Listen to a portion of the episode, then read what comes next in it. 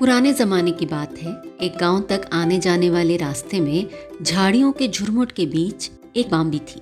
Bambi यानी नाग का घर। उस घर में काला नाग रहता था, जो आते जाते गाँव के कई लोगों को डस चुका था। गाँव के लोगों ने डर के मारे वहाँ से गुजरना ही बंद कर दिया था। अब उन्हें आने जाने के लिए लंबा रास्ता तय करना पड़ता था, मगर अपनी जान तो सबको प्यारी होती है।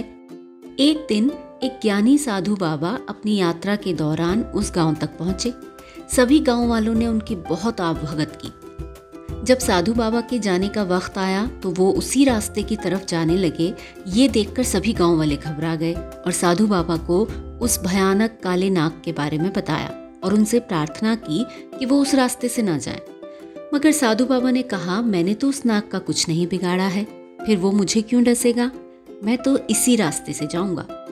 और इतना कहकर वो उस रास्ते पर चल पड़े। गाँव वाले भी उनके पीछे पीछे गाँव की सीमा तक पहुँचे। लोगों को आते देखकर वो नाग अपनी बाम्बी से बाहर निकल आया। साधु बाबा जैसे जैसे नाग के करीब पहुँच रहे थे, लोगों की धड़कन बढ़ रही थी। पर साधु बाबा के पास पहुँचने पर नाग ने उन्हें नहीं डसा, बल्कि साधु बाबा ने नीचे बैठकर उस नाग से पूछा कि, नाग देवता, आप इन बेकसूर लोगों को बिना कारण क्यों मारते हो? पिछले जन्म के पापों के कारण तो आपको इस जन्म में ये योनि मिली है।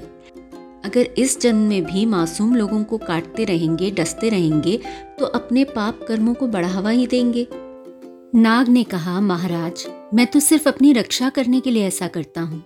लेकिन आप इसे पाप कर्म कहते हैं तो अब से मैं किसी को नहीं डसूँगा। मेरी गलतियों के लिए मुझे क्षमा करें। साधु बाबा नाग को आशीर्वाद देकर आगे बढ़ गए। मगर दूर खड़े गाँव वाले ये सारी बातचीत सुनकर हैरान रह गए और वापस लौट गए। इस घटना के बाद भी गाँव वाले उधर से गुजरने की हिम्मत नहीं कर पा रहे थे।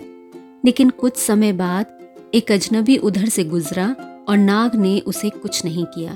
तो धीरे धीरे गाँव के लोगों की हिम्मत बढ़ी और लोग फिर से उस रास्ते का इस्तेमाल करने लगे। कभी कभी नाग उन्हें दिख जाता, मगर अब वो लोगों को आते देखकर पेड़ के खोल में चला जाता। लेकिन गाँव के कुछ शरारती बच्चे और युवा अब उस नाक के पीछे पड़ गए। जब कभी वो नाग को देख लेते, उस पर दूर से पत्थर फेंकते, मिट्टी के ढेलों से उसे मारते। कभी तो नाग बचकर वापस बाम्बी में चला जाता, पर कभी कभी उसे बहुत चोट लग जाती। मगर वो पलट कर कभी वार नहीं करता था। कुछ समय बाद वही साधु बाबा फिर उसी रास्ते से गुजरे। उन्हें वो नाग भी दिखा लेकिन वो थोड़ा कमज़ोर और जख्मी था। साधु बाबा ने उस नाग से पूछा, हे नाग देवता आपकी ये दशा कैसे हो गई? तब नाग ने कहा, महाराज, मैंने आपकी आज्ञा मानकर लोगों को काटना बंद कर दिया, लेकिन उन्हीं लोगों ने पत्थर मार मार कर मेरी ये दशा बना दी।